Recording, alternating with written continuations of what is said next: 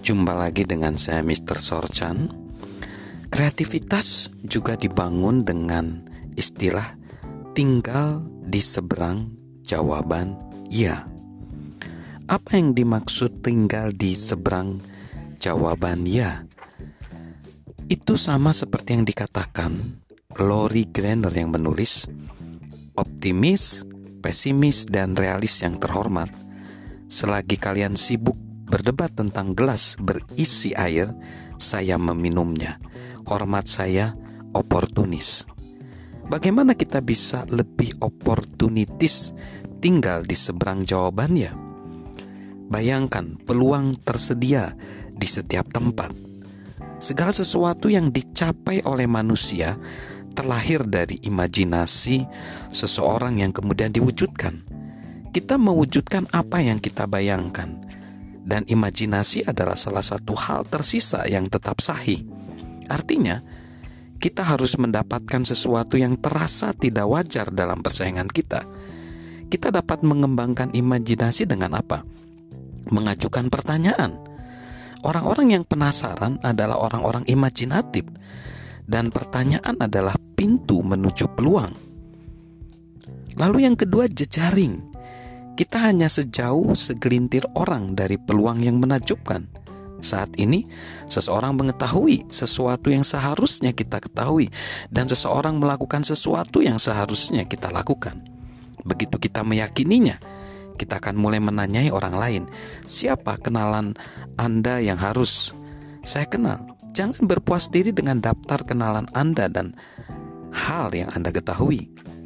Jangan seperti Yogi Bera yang berkata, "Saya mendukung status quo dibiarkan seperti apa adanya." Orang-orang yang belum Anda kenal, tetapi dapat Anda kenal akan membantu kita tinggal di seberang jawabannya. Bertindak, tindakan memunculkan peluang. Peluang terbaik jarang muncul di pintu pertama yang kita masuki. Namun kita harus memasuki pintu pertama agar bisa tiba di pintu lain yang menyediakan peluang lebih baik. Seperti perkataan Dr. Jonas Salk, imbalan terbesar untuk tindakan adalah peluang untuk lebih banyak bertindak. Peluang mirip seperti kelinci. Kita mendapatkan sepasang kelinci, belajar memeliharanya dan tak lama kemudian memiliki selusin kelinci. Peluang yang diraih dan dimanfaatkan akan menghasilkan peluang lain. Semakin sukses kita, semakin banyak peluang akan diberikan kepada kita. Siapkan diri untuk setiap peluang. Selain mencari peluang, kita juga harus menyiapkan diri untuk meraihnya. Salah satu kutipan yang paling luar biasa adalah dari coach John Wooden yang berkata, "Ketika peluang datang, sudah terlambat untuk menyiapkan diri." Jadi, ini artinya bahwa kita harus berupaya berkembang karena tidak pernah tahu kapan peluang itu datang kita harus siap meraih peluang. Kita harus mendatangkan hasil dan memastikan kitalah yang pantas mendapatkannya ketika pintu peluang terbuka. Apakah kita berupaya sekeras mungkin? Apakah kita belajar sebanyak mungkin? Apakah kita terhubung dengan orang sesering mungkin? Apakah kita membentuk tim sebaik mungkin?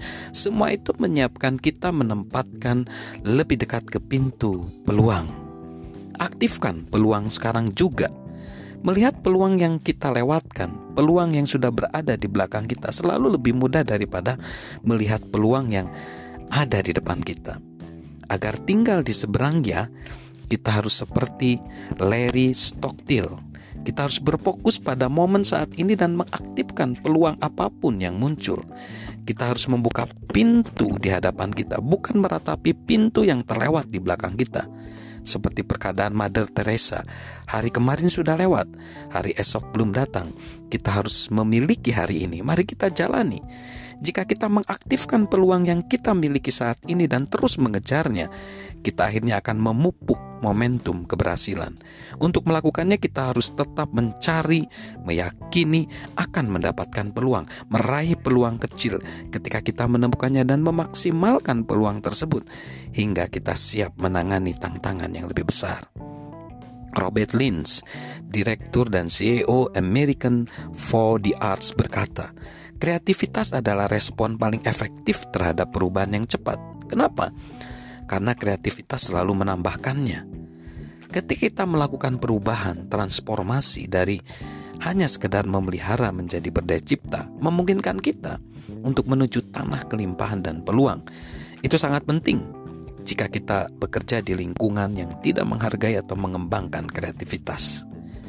Dalam buku The Creative Priority, Jerry Hitsbuh menulis, di perusahaan tidak ada yang sengaja berniat menindas pemikiran kreatif. Namun struktur birokrasi tradisional yang menuntut kemampuan memprediksi logika linier, konformitas terhadap norma-norma hukum dan pakem pernyataan visi jangka panjang terbaru merupakan mesin pembunuh ide yang hampir sempurna.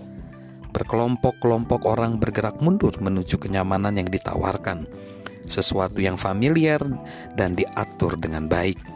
Bahkan orang-orang kreatif melakukannya itu lebih mudah.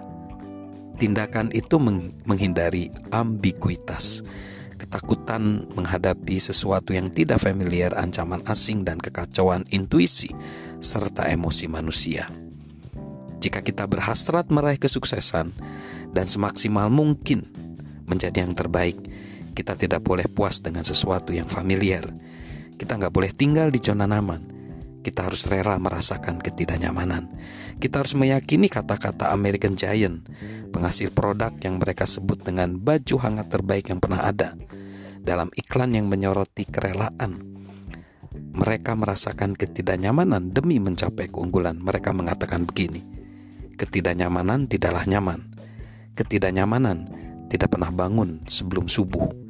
Ketidaknyamanan tidak mau berkotor-kotor Kenyamanan tidaklah nyaman. Kenyamanan tidak pernah bangun sebelum subuh. Kenyamanan tidak mau berkotor-kotor. Kenyamanan tidak menghasilkan pembuktian. Kenyamanan tidak menyelesaikan tugas. Kenyamanan tidak memiliki ide-ide baru. Kenyamanan tidak mau berkomitmen.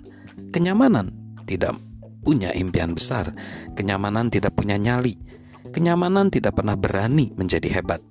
Kenyamanan adalah kondisi yang sangat buruk. Jangan merasa nyaman. Jangan pernah merasa nyaman. Lakukan transformasi menuju kelimpahan. Ambillah resiko, berinovasilah, raihlah peluang, dan jadilah kreatif. Salam perubahan, salam transformasi, salam inovasi, salam kreatif, dan salam sukses dari saya, Mr. Sorjan.